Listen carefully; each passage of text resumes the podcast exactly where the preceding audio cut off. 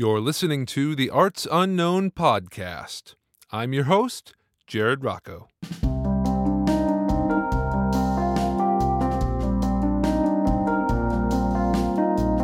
If you're a first time listener, welcome to the show. If you're a returning listener, well, then welcome back. On today's episode, I got a chance to chat with Zack Fierman. Zack has had a successful career as a professional touring drummer and audio engineer. From cutting his teeth in Boston's experimental rock scene to supporting major label recording artists in Nashville, Zack has spent well over a decade playing clubs, festivals, concert halls, and arenas all over the world. He now spends his time in the North Shore of Boston, teaching music and playing regionally. I had an awesome time getting a chance to chat with Zack about what it was like to tour with a professional band and what invaluable lessons he learned from life on the road. Let's take a listen. Today, my guest is Zack Fierman. Zack, welcome to the show. Hey, what's up, man? Thanks for having me, dude. Yeah, no problem. Thanks for coming on. Of course. Um, so, we want people to get to know you and your journey through music. So, why don't we start at the very beginning? Sure. Uh, what's your first musical memory? Wow. First first musical memory ever of me performing, I'm guessing. Anything. No, it's, it's supposed to be very vague. Oh, wow, Maybe okay. first uh, song you heard that really inspired you. I mean, you can go as far back as you can remember. Well, my here. dad always my dad always says uh, when I when my mom was pregnant with me, he put uh, headphones on her belly and Mm-hmm. Oh, really? played in into the womb. So he's he's always like, "You've been listening to Zeppelin since before you were born." So Zeppelin. Zeppelin's a big one. Okay. Um, but yeah, I remember. Yeah, probably my first um, was definitely Zeppelin with my dad. I don't know if I remember exactly. I remember Okay. vividly being very young and having him play uh, Freebird in the car. Really? Okay. jamming That's out. a long one, too. It is, and I remember. Yeah, I remember being really little, being like, "Dad, the song's really boring." He's like, "Just wait, Just wait. just wait." And then like they started rocking out, and I'm like, "Oh my gosh!" There we go. Do you remember how old you were? I was probably like three or 4 Mm-hmm. I was like, I was pretty young. You know, that that one definitely sticks out. Nice. It was a long time ago. Yeah, yeah, very cool. And then um, I should have introduced you a little bit more. You are a drummer, Yes. and also an audio engineer. Yes, is that correct? Sure, yeah. Um, so I'm guessing at some point you took drum lessons. Is that right? Yeah. Okay, Um, Bring us back to that time. so I had a little, little like baby kit when I was probably about four or five. Oh wow, okay, And That's I didn't. pretty young. It was really young, but I didn't start taking lessons until I was. Uh, I think I was ten. I might have been nine. Okay. I'm pretty sure I was ten. okay. Um, And now paint us a little bit of a picture of scene. Uh, where did you grow up? so I grew up in Northeast Ohio, right near Cleveland. Okay. Cleveland, Ohio. Um, And the listeners can't see this, but you got a nice Ohio Oh, shirt yeah, I do. I on a very rock and roll kind of font there. Where did you get that? I got that in Columbus, Ohio, on the road actually. Nice. Um, but yeah, I, I grew up um, in this like small, nice little town called Hudson, Ohio. Okay. Um, and they had a really, fortunately, a really good music program Nice. that was like very well funded, and like lots of kids were into it. Um, that helps. Very much so. Um, so I started in the school programs there, like in, I think it was fourth grade. I started playing violin while I was taking drum lessons because I knew I wanted to be a drummer. Oh, interesting. Yeah. Now, why did you start on violin? Because in for whatever reason in grade school they wouldn't let you st- there was no you had to be in the orchestra there was no Okay. like trumpet or anything you had to be Interesting. strings for whatever reason That's so then interesting. Because a lot of schools don't have orchestra. A lot of them is band. that's or exactly chorus, right Maybe. it's it was very strange so Okay. i was like oh, okay i guess i have to play I'll play violin Right. then fifth grade i tested uh, into percussion because i wanted to be a drummer Right. Right. Right. and then from there, it was like, you know, concert band, there are jazz bands I was into. And Mm-hmm. then once I got into high school, it was like percussion ensemble and all that, All that stuff, stuff. too. Now let's back up a second. You said you knew you wanted to be a drummer. Any reason, or what? Was there some thing that got you in there? Did you hear John Bonham? Yep, Yeah. absolutely. I mean, Bonham is is Big still influence? my favorite drummer of all time. Really? Oh Okay. yeah, very much Nice. so. I hit the nail on the head. With Yeah, that one. did. um, among others, but I mean, yeah, he's my favorite. But I mean, it was it was a handful of things. It was definitely growing up listening to good music in my parents' house. They always had like rock and roll and jazz around. Um, Mm-hmm. Okay. My uncle, who is no longer with us, he was a very talented um, guitar player and singer. He played for years nice. and he he was very supportive in my mu- musical career growing up and stuff. But I don't mm-hmm. know, I just I always knew I wanted to be a drummer. I, I don't know exactly one what of it those was. things. Yeah, it just it always appealed to me, and I was like, Yeah. yeah, I have to do that. Were you a loud kid, Zack? Kind of, yeah, Yeah. totally. Yeah, It's okay, you can be honest. I'm an allowed. I'm a loud adult, so Yeah. I mean, yeah, I was definitely Translates through the years. Yeah, but just like every other kid that's a drummer, you know, pots and pans when you're little. and Yep, you just, yep. My parents always tell a story. My uh, my that that same uncle. Mm-hmm. I was really young. I was a baby, um, and he was he would sing, and he said I was like patting out on his arm. Um, the tempo, and then he was Really? like, "What?" And then he would he started to speed up, and he said I was like speeding up with Really? him. No Yeah, way. You got yeah. the tempo changes. Uh-huh. I was like a little like I was a baby, and I was like nine months or something, and my you go. parents were like, "Huh." It's destiny at that point, right? That's right. Yeah. Or the innate ability. The genes were there, it It must have been, yeah. Like. Nice. Okay, so you knew you wanted to be a drummer. Yeah. Um, you finally got a chance to move away from violin and, and do drums. Like Um, one year. What about lessons? Did you ever get any lessons on the drums? Yeah. So I, when I was about ten, I studied with this one guy. I don't really remember his name. It was Mm-hmm. just kind of this brief intro to drums, and then Mm-hmm. through the school, they had once once I was in fifth grade, they had Mm-hmm. band and stuff, but it was also drum instruction on like technique and things like that. Oh, okay. Paradiddles and totally. all that stuff. Yep. Get your rid- rudiments. I'm not a drummer, but that's Yep. the one fancy drum word I know. Oh yeah, we learned paradiddles and all those things. And then when I got into middle school, I started studying. Um, I think it was late middle school, it was like eighth grade. Mm-hmm. This guy, um, I assume he's still playing in the Cleveland area. His name's Mark Gonder, um, and Okay. he was kind of like the guy for um, at that point in your musical career. It's a lot of jazz, you know, jazz band and things. Mm-hmm. Yep. So he was like the guy for drum set. Okay. And I nice. studied with him all throughout high school. Nice. Um, okay. So at least a good four years of drum lessons Yeah. under your belt. and it was mostly drum kit stuff with him. You know, Mm-hmm. like I took a little bit of xylophone and things that I, that I hated, but Yeah. Mark. What was it about the auxiliary percussion? Or that's not auxiliary, I guess. It was, yeah, it was like like Similar. classical percussion, Sure, you yeah, know, yeah. like timpani and all that. I just Sure. didn't. It was just a little too square for me. I was Yeah. like, I don't, I don't care about this, man. I want to rock out. Absolutely, absolutely. Now, what was your experience like uh, being a student at that time? Um, Did you have a positive experience? as, as a music student, yeah, well, uh, specifically uh, with the drum teacher. Sure. Um, yes, it was. I and honestly, still to this day, and we can get into this if you want, you know, further down the road in this conversation. But I've never. I, I had a good experience with that high school teacher. Okay. He definitely opened my eyes to some things like like African rhythms and like you know Nice. just improvisation in general, which was very useful. Mm-hmm. But even to this day, I've never had a teacher like some guys have that like guy Sure, yeah. or girl that like really like blew their minds Mm-hmm. and like I had moments of that, but I've never really connected with a private instructor on a very close level in terms Okay. of private lessons. I did have band directors, a couple band directors. Um, okay, so you were doing private lessons as well as in school you had that's exactly right. too. Okay. So private lessons was like after school or on the weekends. right. And then in the school, especially in high school, there was I mean, I was in every ensemble. I did marching band, jazz band, like percussion ensemble, orchestra. like oh my god. And throughout Nice. that, you they would also kind of have like um, sectionals where you would get just with the drummers, Right, and right, you'd right. have like a teacher teach you certain aspects of it. So yeah, it was, it was private and school instruction. You must have been known as like the drum guy. I, yeah, I won most system. musical in my senior year and the Oh, yearbook. there you go. You heard it here first on the Arts Unknown podcast. That's right.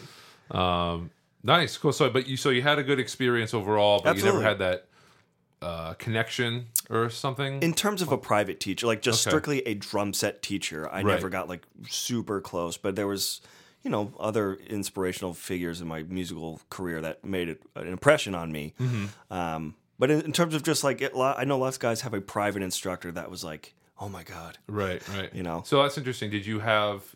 Are these other people maybe your uh, fellow, not colleagues? What is it in high school? Your peers, Sure. I guess. Yeah, that my- had really good teachers, and then it seems like you're you had some people that said, "Oh, I had this guy," and then you're kind of comparing yourself to that. Yeah, I mine was more like there was like a hand, like one or two or three band directors that worked for the the school system. Okay.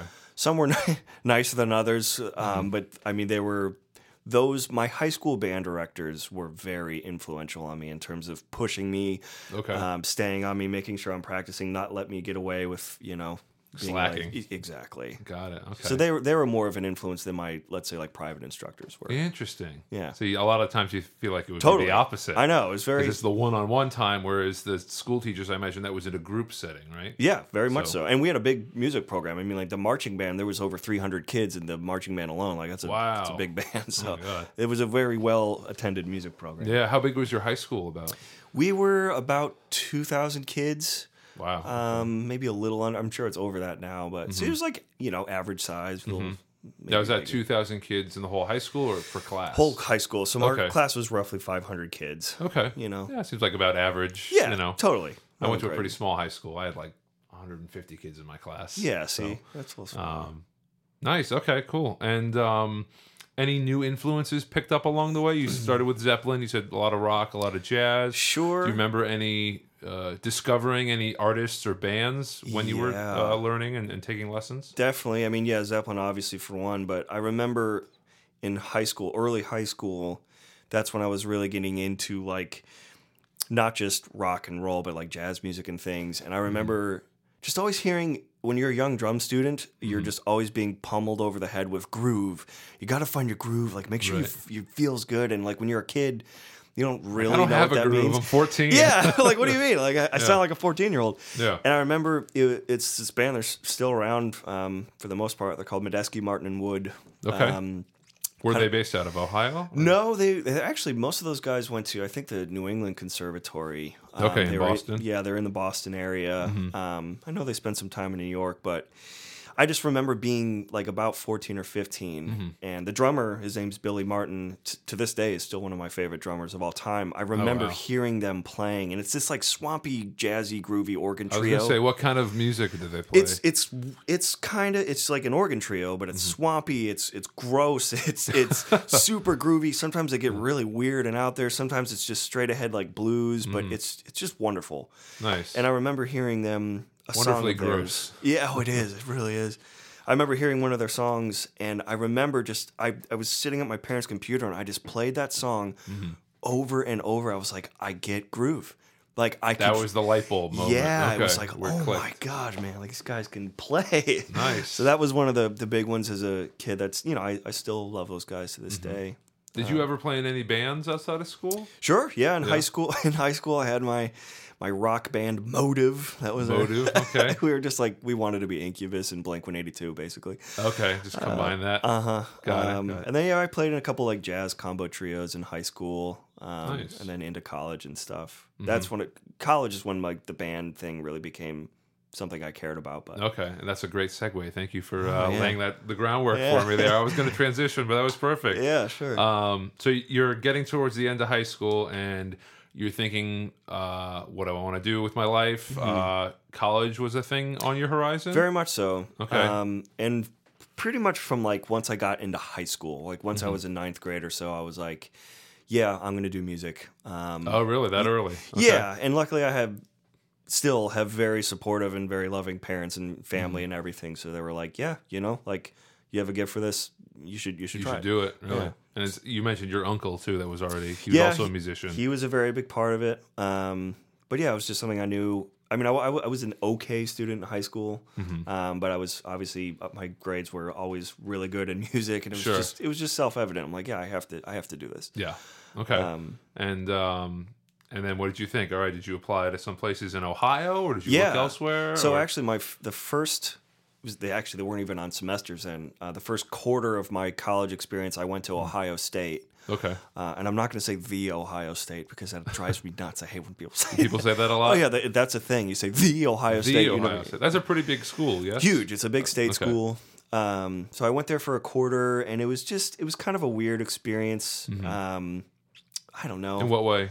I maybe I was given not great advice. That I was told the music program was like excellent, Okay. and maybe it is for some things like education or something. But um, I got there and like the facilities were just like really bad, and I I I, I don't know. It just it didn't feel right. Mm-hmm. I wasn't like connecting with any of my professors. I was really young, and I was already testing into some of the top bands, and I was like, all right, where am I going to grow from here? Mm-hmm. Right. So that's interesting. It's pretty mature of you to see like the trajectory, the future. Like, all right, where's my growth potential here? Yeah, and I remember asking like students and whatever alumnists and stuff of like where like what what do you get at like where do you go from here? Right, right, right. And at the time, you know, I wasn't really interested in teaching. They were just like, yeah, you, know, you can go teach it at high school or middle school. And I'm like, man, like I wanna- Music ed track. Yeah, I was like, no, I don't want. No? I don't want to do that. So I, I stopped being a music ed major. I was a music ed major for like three seconds. Then I just did jazz studies, Okay. and then that's when I applied to Berklee. Um, Oh, okay. And like did the audition. And I got in on a little scholarship, and I was like, all right, I'm I'm going to Berklee. nice, nice. What attracted you about Berklee? Um, I liked so at Ohio State, uh, all of the music courses, um, and they might still be. I don't know, but they were. It was very traditional. It was just mm-hmm. like traditional harmony and theory. Right. Like classical. Very much so. Mm-hmm. It, it was like a, a conservatory sort of vibe. Okay. And I loved how at Berklee, like at Ohio State, it was like you're either like playing jazz drum set or you're playing like marimba and timpani and like in at Berklee. concert band or Totally. symphony. Yeah. And at Berklee, it was like, yeah, there's all these funk ensembles and like you can learn like recording technology and, and all this stuff. It was just, Nice. It aligned with what I thought I wanted at the time better, you know. Okay. Okay. sure. So you applied. You got in. Applied, got in, and then in January, the January, early January 2007, I started. Nice. And I graduated 2000, uh, May of 2010. May of 2010. Nice. Yes. Okay. And then what was your uh, degree? Was that drum performance or? I ended up so, and I'm not sure how it works now, but the uh, when I was there, um, your first two years, you're kind of like figuring out. You're just going through like the gen eds, so it's Right. you know you have to do your ensemble classes and lessons and all these things, Sure.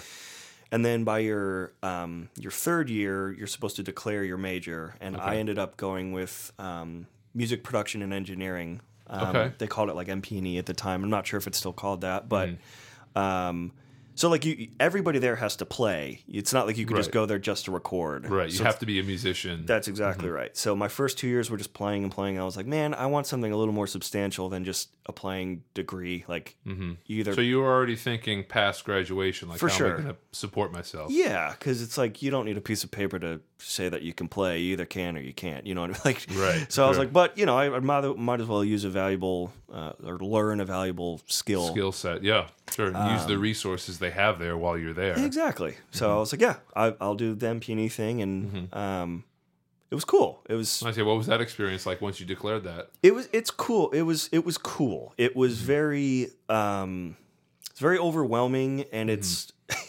and we can also get into this too later or now, whenever it is. It's. They set up all these expectations, or like you're you're doing all of this stuff on this crazy expensive gear, and they're teaching you all these Sure. techniques and things. That doesn't necessarily align with the job market after you graduate I see. I see. college. Okay. So you're you're learning on these like n- like Neve consoles that are in like Right. these million dollar studios when in reality like this little interface we have right here Right. in the a room. little focus, right? yeah, that's the majority of what people are recording on now. you know what I mean? sure. You know, obviously it varies, but right. Right. so it was it was Interesting. okay. It was cool. I Mm-hmm. learned a lot about you know acoustics and microphones and and signal flow and and you know that All all was yes that was all very helpful. But in terms of like when am I ever going to be on like a you know SSL console again in my life? Right, Unless I'm working at like Blackbird Studio. Sure. Sure. Sure. So it's a little bit unrealistic expectations. I would say so. Now, did you realize that at the time when you were using these, like, wow, this is amazing. I'm never going to get a chance to use these again, or was it later after you graduated when you got out into the real world, but like, wait a minute, there's no Neve consoles everywhere, and It was it was definitely more towards at least the end of the of the degree and then in the real world after that became Okay. very obvious where it was just like yeah i mean some of the stuff i learned was still like you know an aux send is an aux send on whatever you're using Right. but it the caliber of gear uh, was definitely more apparent Mm. apparent after i graduated where i was just like wow like why why did they teach us that? Like, right, I'm- right, I, I don't know. And that's just, you know, it's just my experience. There's plenty Sure, of guys sure. I know that do still work on those things, and that was all very valid and, and right, right. It really depends, case by case basis. And then, how was your? Uh, I assume you took private lessons. in college, yeah. Yeah, yeah. How was your experience being a student at the college level, private lessons and and otherwise in group classes as well? Sure. Um, same kind of thing. It's like I had some teachers that were cool that like gave me some some good advice, and I. It's not like I didn't learn anything from them Mm-hmm. Sure, or whatever, sure. but I again I never had the like that guy, you know, my the guru. Mm-hmm. Sure. You know what I yeah. mean? That I like like I didn't have my own personal Yoda that some of my That's a, good, buddies. that's a good way to put it. yeah. But um it- whatever, I learned some some really interesting things. The ensembles were cool, you know, like um Yeah, what kind of ensembles were you in? I don't man, I don't even You remember? I remember one semester I wasted a semester doing this like hand percussion like uh course where I was just playing like congas to like I was playing like merengue and Mm-hmm. mambos and all these things and I'm like, dude, I don't play Latin jazz. Like what am I doing? I got more out of the peers, the kids that I met there. Mm, and the also connections you made. the connections and like I learned more. I was also while I was in school, I was playing in my original band. Um, we're- Okay. we were called King Orchid, Okay. and it was like this weird like So motive broke up. yeah, yes. Shortly after we formed, yeah. Yeah. Um, and I, I just personally, me, I found I got more out of playing and writing when in my weird little rock band, and then eventually doing some regional touring than I Mm-hmm. did out of just sitting in a room learning with a private instructor. Got it. Okay. Uh, so you were the kind of kid that wanted to get out there and do it, and Absolutely. pound the pavement, so to speak. Yeah. Okay. And, you know, not like there's plenty of cats at Berklee that were like, you sit in a closet for eight hours and practice and shed and shed. And like, that's great. Like, there, Mm-hmm. you could get very good that way. I just didn't and don't work that way. I was like, Sure. I just want to go play and tour. And Yeah. so, Now, did any of the the teachers, uh, private lesson or group class, uh, give you any sort of instruction on, hey, so once you get out, this is how you're going to support yourself, and these are the different careers you go. not really. I Not mean, really. they, there was a couple, you know, conversations here and there of like, hey, kid, it's going to be really hard out there. Like, you know, Right. Right. do you know how to make eggs? Do you that know how to seems the burgers? theme is like okay everyone it's usually more of a warning than advice it's like hey you're a musician good luck as opposed to hey you're a musician here's some options and here's what you could do Yes, and there, Mm-hmm. there definitely was like you're you're probably going to have to supplement your income for a long time, like not just playing drums. Like, what else can you do? You know, right right um, and that became very apparent once I graduated. I was like, oh yeah, they were right. Like, Yeah. I, I have to go i wait was going to ask how quickly after you graduated was it the uh, oh my god moment like oh, what do I, do It was even beforehand. You know, it was, Yeah. I was touring my weird little band. I didn't have Mm-hmm. any money. I was like, yeah, I'm, I'm waiting tables. I'm delivering sushi on a bike in Boston. Oh, man. you know, it's you like, go. yeah, you just you needed another job. Yeah, yeah. Because there's not a lot of jobs out there. sure Yeah, sure let's talk about that band a little bit you said you went on tour with them Yeah. what so was that experience like It it still to this day is one of the most beautiful times of my life. I mean, it- it, was okay part of it was hard because.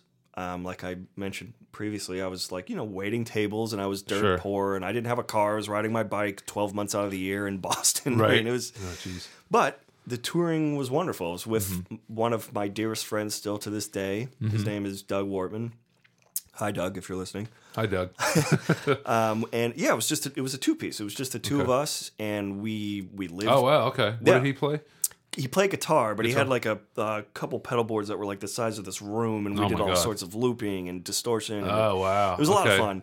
Did But you guys was- get compared to the White Stripes or the Black Keys at Yeah, all? Yeah, but we were like way weirder. Okay, I was gonna say, it sounds weirder. It doesn't sound as much like back to basics. I think those bands are more like keeping it simple, Sure. nice bluesy riffs. and we both idolized those bands Mm-hmm. and still do to some extent. But um, How did the idea come about to do a, a duo? Was it more of like, hey, we like playing together. Let's see what we can do with these minimal instruments, or was there some other reason? Um, that's a good question. It was more like he and I were became best friends quickly, and Mm-hmm. we had this really good chemistry personally and musically. Mm-hmm. And we tried a couple different things. Like we tried playing with a cellist at one point. We tried Oh wow, maybe like tossed around the idea of just bringing other people in. Mm-hmm. And the music we were writing and playing was very complicated, very like oh, odd time signatures. Oh, I And was gonna say what kind of style. it was like we always just it, we said it was loud, fun, experimental rock. I mean, it, Okay. it was riffy and loopy mm-hmm. and whatever, but it, it just it was we were like, man, why like ruin a good thing? Let's just keep it to people." Right, right, yeah. so we just did that. But the the touring was great. Like we mm-hmm. just went all over the country and and. Wow. Okay. um, what was played- that like? How did you set that up? Did you was there any blueprint for here's how to tour? Because I feel like most people kind of figure it out as they go. Right. It, um, there was a website at the time. Um, oh was it called? I'm gonna blank on the name now that I need to think about it.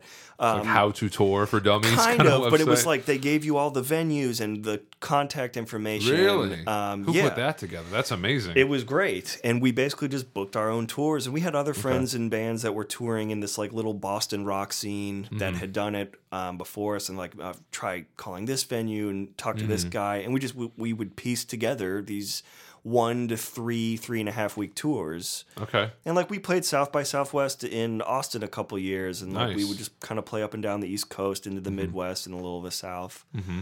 But it, it was great, you know. It was like yeah, we were broken, yeah, but we were playing music, and it was awesome. And and you guys were doing all the booking and all the calling and all that. Absolutely, kind of yeah. We didn't have a, a no manager or no, anything like that. No, or? not at all. There was like this little rock scene in Boston that kind of called themselves like the Half Pint Collective, and it was us and a, handful name. of other bands. Yeah, and we would like kind of support each other on tour and locally mm-hmm. and help. I would say, did you ever tour with any other of those bands? Absolutely. Oh, really? Yeah. Okay. Yeah. Um, how does um, that work? How did you how did you organize that?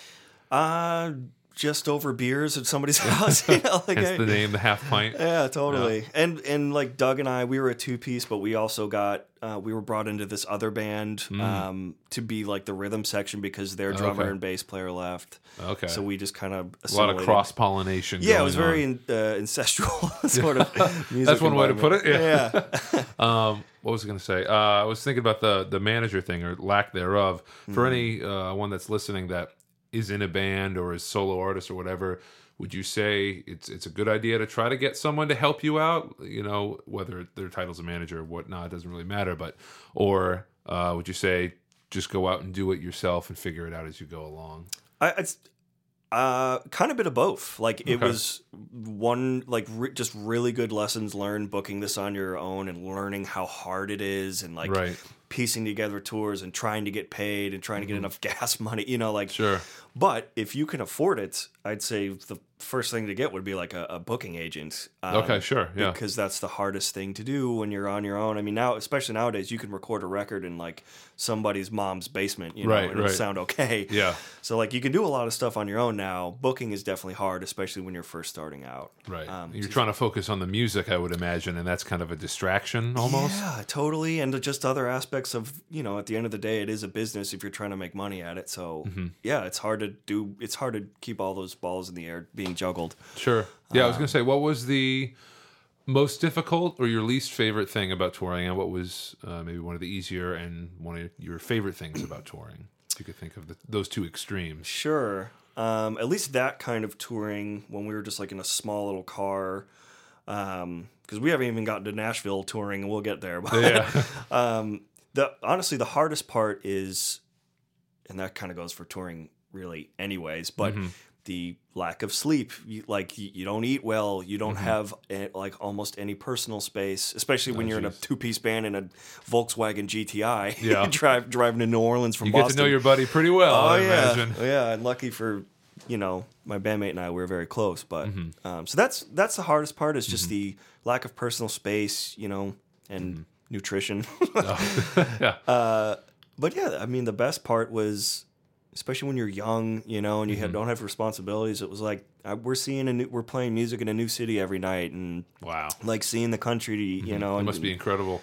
It is, especially when you've never done it before. You know that def, like everything else, you do too much, it gets old. But right, um, but that first time, that first tour, first two or three, you know, you're just like, wow, man, like we're doing it. this, That's great. This is really cool. Now, how did you get people to turn out for the shows? Was it one of those things where it's like a bunch of different bands, or because that would be my, you know, if I was a young artist right now, or uh, in a band or something like that, it's like, all right, the main thing is how do we get people to come out in sure. a place that you've never been before and people have never heard of you before. Right. Um, it all starts, or rather, it should start locally or regionally, mm-hmm. and that that model will go towards when you start touring too. Mm-hmm. You want to start just as an opener and hopefully for a band that can draw more than three people. Right. You get your opening slot, and it's just mm-hmm. like anything else. You, you hopefully you play well and the word of mouth, and you you get booked on another bill with like a bigger band, and then maybe right. you start you move up. Now you're direct support instead of opener. Right. And then locally, hopefully over time, mm-hmm. you're headlining shows, and then people are coming to your shows, and you're paying it forward, helping. Right, right, right. band. So the cycle continues there. Yes. Once you get a little bit higher on the, the ladder there, you can Yes. help a younger band or a younger but artist. it's it's more important or more. Uh, uh, it makes a bigger difference when you're on tour to get booked with somebody that has a draw because in your Mm-hmm. local in your the town you're from, you can always have your buddies show up or you know your mom. You know, right, like, right. Your family they can whoever. fill a room. Yes. Yeah, yeah. Like so, when you're touring, that's the biggest thing is make sure you you book yourself not just like as an opener, but as an opener for somebody that can draw Right. and can see you and like you can sell merch and you can maybe sell a record like right, right, right. but it's just it's just that you know Mm-hmm. nowadays with all social media media and stuff it's probably a different ball game Right now, when you guys were doing this, was social media still like a new thing? totally yeah, this was like Um, 2008 9 10 Okay, and so Facebook was around. it was around but like you know there wasn't like all of the like how important instagram is now to like right, artists and, and, everyone's a marketing expert now. Exactly, This is how you're supposed to do it. And how many times a day are you supposed to post? And that we were st- everyone's still figuring it out back then you right. know it was like was MySpace still a thing? totally i remember Yeah. when we first started we had a myspace Really page. Yeah, nice. so you laugh a- now, people, but yeah it was a back thing in the day, that was legit. oh yeah Yeah, I remember once uh, when I was doing my own kind of music thing, and uh, someone I said, "Oh, I have a music Facebook page." They're like, "Well, you know, you really should get something serious, like a MySpace page. Like Facebook's okay, but like you want if you want to take yourself seriously, Oh, get yeah. MySpace." And now it's like how the tables have turned. right exactly Um, Wow. Okay, so you guys were just did you really utilize any social media stuff, or was it more? How did you promote yourself? I guess. We tried. I mean, we de- we put some videos and things on YouTube of like tour Right. videos and stuff. But no, I mean, honestly, for the most part, it was it was play the show, and we had a really nice merch set up with like like all these vintage Okay. suitcases and lights and Oh, things. wow. But we were doing it old school. We well, Mm-hmm. relatively old school. We had an emailing list. And we would play our show. We'd be like, "Hey, see you guys at the merch table. Sign up Right. if you dig it. If not, that's cool. See you later." Right. Right. Right. and we would write everyone's email down Mm-hmm. that night or the next morning in the hotel or the van or whatever. You Yep. put in all the email lists and Got it.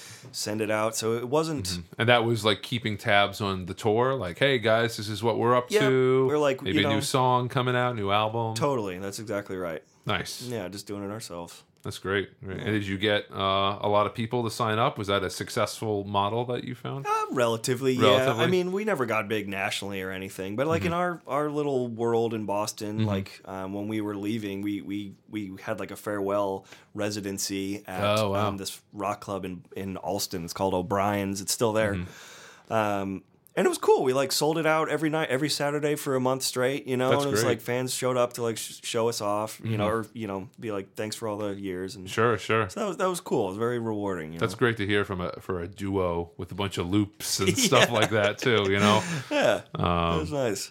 cool. So how long did you do that for? How long was that a thing? That was probably about four and a half years. Okay. Four and a half, five years. And this did this start when you were in college and then kind Yeah. of led into the real world? hmm Yeah, Okay. we, we met in, in school and then, yeah, toured for like a year or two after. And Mm-hmm. then around 2013, I, I moved to Baltimore for a quick two years working for this production company. We don't even have to talk about it. It was awful. Okay. just like a, just like this. Just skip right over that part of yeah, your I, life. I, I figured out I didn't really belong in corporate America. Mm-hmm. We'll just put it that way. yeah. And then I, yeah, then I moved to Nashville. And you moved to Nashville. Okay. From Baltimore, did you move back to Boston? Mm-hmm. No, Boston, Baltimore, Nashville, Okay. right in a row. And let's start there. How how did you end up moving to Nashville? So a lot of my buddies from college, would, would gra- like uh, Berklee buddies, Mm-hmm. Yep. graduated and moved there. Okay. Some of my dearest friends, uh, and Mm-hmm. they were like, "Hey man, like, what are you doing? Like, come to Nashville. Like, you can make a career." Really? Okay. So they said, hey, you can make a yeah, career that like like a bunch of them were already like either touring or doing you know like production stuff and making good money, and they Mm-hmm. Yep. were like. When when you say production stuff, what do you mean exactly? Uh, a couple being buddies a of- producer. Yeah, a couple buddies of mine were in the studio world. A couple of Mm-hmm. them were doing um, live front of house, like touring, doing Okay, like okay. sound for bands. Yep. Uh, but th- you know, like a lot of it was like at the tour bus level, you know, and I was like, oh wow, cool, you know, I want to do that. Yeah. Um, so yeah, they were just encouraging, and I was like, And yeah, you were hating your life in Baltimore, yeah, that job, which so is easy like- to do, right? no offense, Baltimore. No, it's all good. Uh, and then Not, not a knock on the city, just on the job. exactly. So, Okay. yeah, and then you said, okay, that sounds like a deal. and I went, yeah, and uh, it was great. Okay. I mean- so what did you do once you got there? Was there gigs immediately, or like you have to establish God, no. yourself? You think it is when you're Right. living there. You're like, oh, I have all these friends. I'll be touring tomorrow, and it's like, no, right. No. uh, and it's you know just like any anybody else thinking about being in music, you're gonna have to do some gigs you don't like, either musically or otherwise. I mean, Mm-hmm. it was a lot of, I was.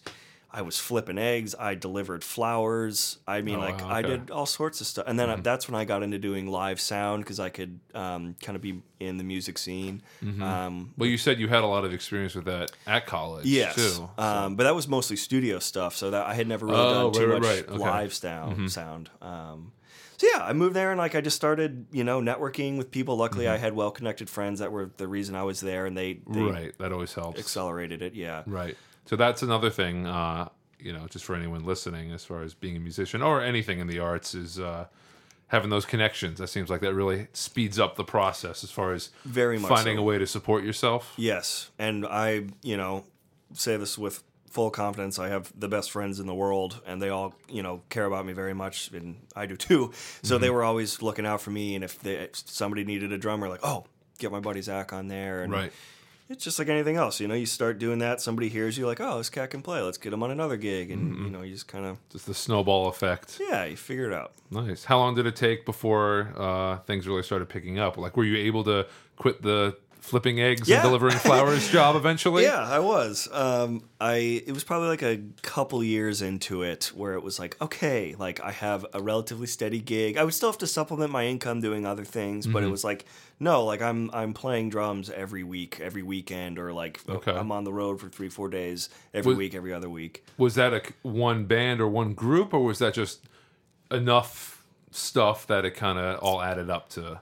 At Something first, it w- yeah, that's a good question. At, at first, it was just kind of one-offs, just like Sure. this artist needs a guy for a gig or two, and then they're like, okay, did that, move on to the next one. Right, right. And then the more I was around, I started to play with a certain artist for like a few months, and then it would be like a year or something. You know what I mean? Mm-hmm. And, and become a little more steady. Got it. Um, But yeah, I mean, either way, I was a hired gun. You know, Mm-hmm. Sure, that's sure. kind of the the. What was that experience like having to jump into a lot of different roles? It was really intense, especially at first, because up until then, like when you get to Nashville, everybody can play for Mm-hmm. Right. Mm-hmm. the most part. I mean, every it's like it was like me going from high school to Berklee. It's like you you think you're a big deal, and then you get to Berklee and you're like, wow, I'm terrible. This is Right, right. So um, in in Nashville, that process was crazy because I would have to jump in, and you're expected to learn two hours of music Mm-hmm. by like you know a day from now. Right. So that's when writing charts for myself became very um, useful, and I was Sure, taught how to do that by some of my drummer friends that had already been doing it. And Right. so it's just it, you got to be good and you got to be quick, and that was Right. like it was it was really intense. Time was of the essence there for sure. very much so, yeah. So Okay. that was that was something else. nice. And then eventually it turned into something where it wasn't a one off thing. You had a, a more steady gig. Yeah, I, I started playing for a few artists, um, and then I was playing for this artist Eric Van Houten for a while, and then um, I got for the last like two two and a half years I was there. I played for this artist named Josh Phillips, uh, country artist, and we we did some of like a bunch of headlining shows, but we also were on tour with like bigger country artists uh, like Luke Combs and Brantley Gilbert and all these things, and but it was. That was my gig. I like Yeah. very rarely would take like a little side thing. It was like I was exclusively playing for this artist. It's still Right. all just like a handshake deal. Right. Right. it's not written down on paper. Um, no. It's kind of an understood. Yeah, and that's how that all of that works for the most part. I was going to ask, is that typical? Very much so. Yeah, I mean, uh, it's it's a it's a it's kind of a strange relationship as a hired gun, Mm. especially when you're with a band or an artist for a while, because you're you're their employee. At, Right. In some respects, but like you're on the road with these people and you're eating and drinking together and Right. sharing You're hotel rooms. know them. You become very close very quick. Right. So like the lines of friendship and business can get blurred and things. Sure, but sure. but still it's it's all you never sign a contract, you know. It's just Really? like Okay. yeah, it's just uh, That's surprising to me. I feel like once at, at at a certain level, it might be like, okay, we need to write this down so everyone's on the same page. and for the like big guys, you know, the ones that are selling, you know, millions of Right. records, I'm sure Stadiums and stuff yeah, like that. That is different because people get salaried and you know, there's all sure. these Yeah. Yeah. things. But for the, where I was, Mm-hmm. you know, it was and where the vast majority are, it's much more casual and just an understood agreement. Like, yeah, you're you're my drummer. Don't screw me over. Like, Right, please, don't leave yeah. tomorrow. You know. Right. Because I imagine if that happens too, uh, you know you've talked about how important the network is and your friend group is. If you were to do something bad like that, Oh. you have a black mark on you. Like, And oh, I've that's the drummer who did. it. You have Okay. Absolutely, where it's just like, yeah, man, that guy can play, but whatever. He's really picky. He's really finicky on the road, or like, oh, he's a great player, but he he never showers, you know, like, or he's always Wow. late. It's like, yeah. really flaky or something like that. Yeah, they they call Nashville the little big town, you know, and that's that's the a band, but it's also, right. Uh, it's true. It's it's this huge music industry, but it's like a, this very finite amount of people that everybody knows each other. Right. You see each other on the road. You're like, oh, hey, man. So. So, so it's a tight knit group of people. Yeah, so you only get so many strikes before Sure. word starts going around, you know. Right, right. Did you like that kind of an environment? Because it seems like Boston and maybe Ohio was like that for you as well. Kind of that, you know, you had your network. It was kind of a small town in some Yeah. ways. I did like it. Um, just like some things, it, it got to be a little clicky sometimes, and you would Okay. see like the that. But I, I didn't. I didn't really pay attention to any all to, to any of that. Really, I, Mm-hmm. I I liked it. It's a very social town. You know, you, you get to know everyone, and um, Mm-hmm. And is there a lot of other stuff besides country? Because I feel like Nashville kind of gets stereotyped as, oh, that's a country music town. But I've heard in more recent years it's more diverse. Is that your Very much so. experience? Yeah. country is still king.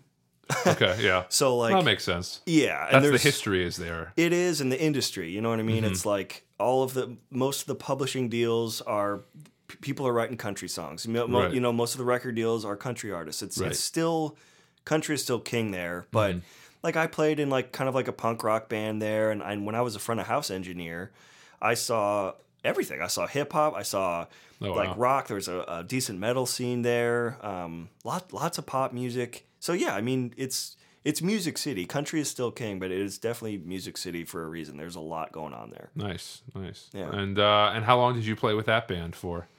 I was with Josh um, for about two, a little over two years, like in between two two and a half years. Mm-hmm. Um, up until when my, my fiance and I, who I met in Nashville, Mm-hmm. we just moved back to Massachusetts recently. Oh, nice. Okay. But yeah, I mean, I was with Josh for the the last uh, yeah, like two and a half years or so. How did you take it when you had to leave? Was that a tough thing to be like, hey, buddy, uh, Man, just want to let you know? No, he he still to this day is a very dear friend of mine, uh, and I I quit or quit.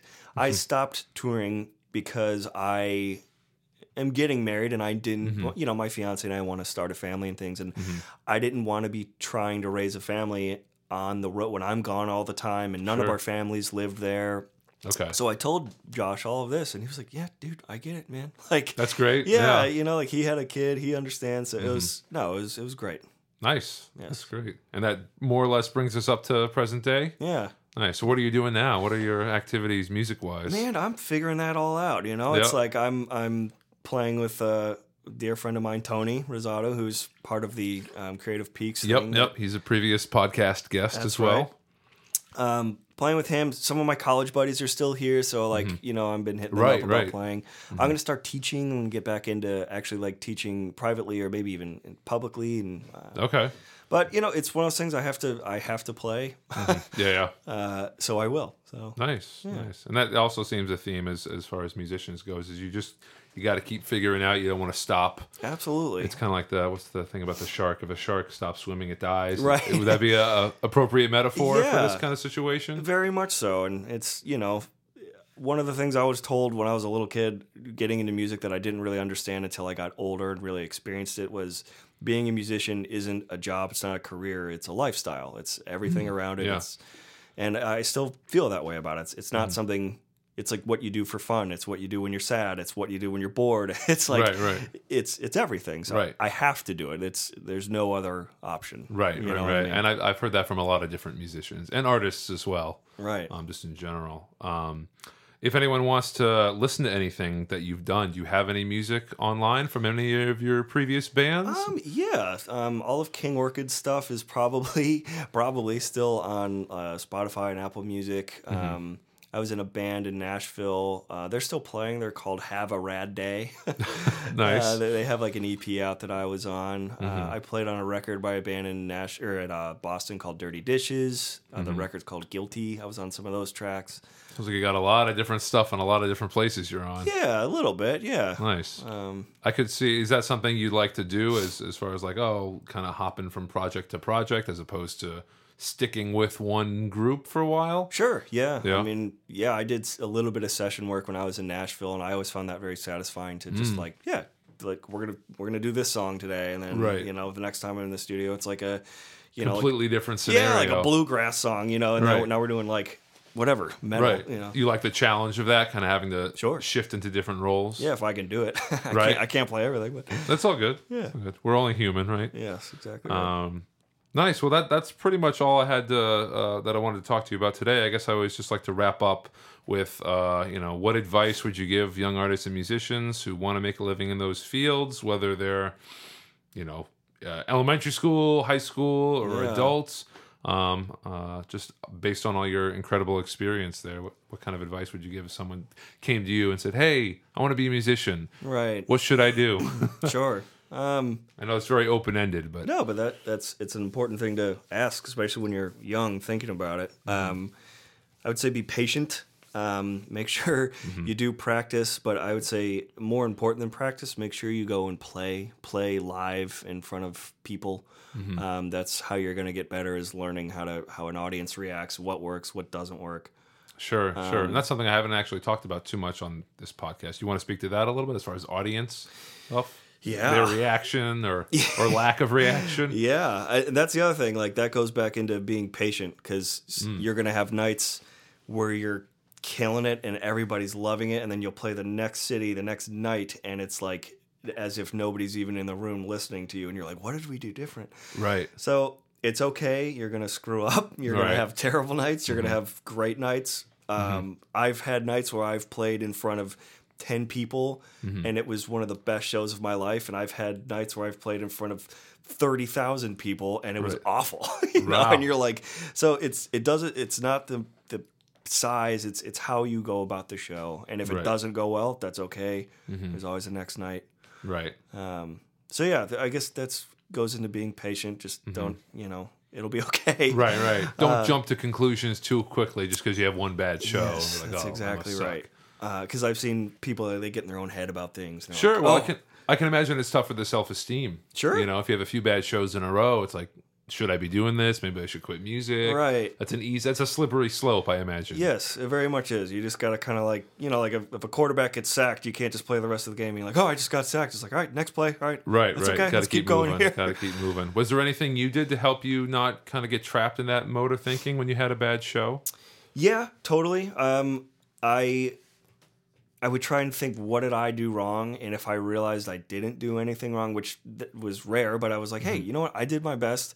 I was like really trying hard out there, and they sometimes audiences just aren't into it, and there's nothing you can do. They're either they're too drunk, they're, Yeah. it's not their their genre of music. Right. You just got to be like, you know what? Whatever. That, It's that out of your control sometimes. Yeah, and that's okay. And like just all you can do is just be, show up to the gig prepared. Right. like do, Do your, your gig. part. Yes, and you'll keep getting called, and you'll have good shows. It's that's that's okay. Awesome. Cool. Well, I think that's a great way to wrap it up. Thank you, Zack, so much for Dude, coming on the thank you. podcast. I appreciate it, man. Really appreciate it. Shake hands, even though it's Yes. a podcast, no one can see that, but that's that. okay. Take our word for it. Um, and yeah, thanks so much for being on the show. And uh, everyone who's listening at home, thanks so much for listening. My name is Jared Rocco, and you have been listening to the Arts Unknown podcast. See you next time. All right, that's it for today's episode of the Arts Unknown podcast. I'd like to say a special thank you to my guest today, Zack Fierman, for coming on the show and sharing his stories.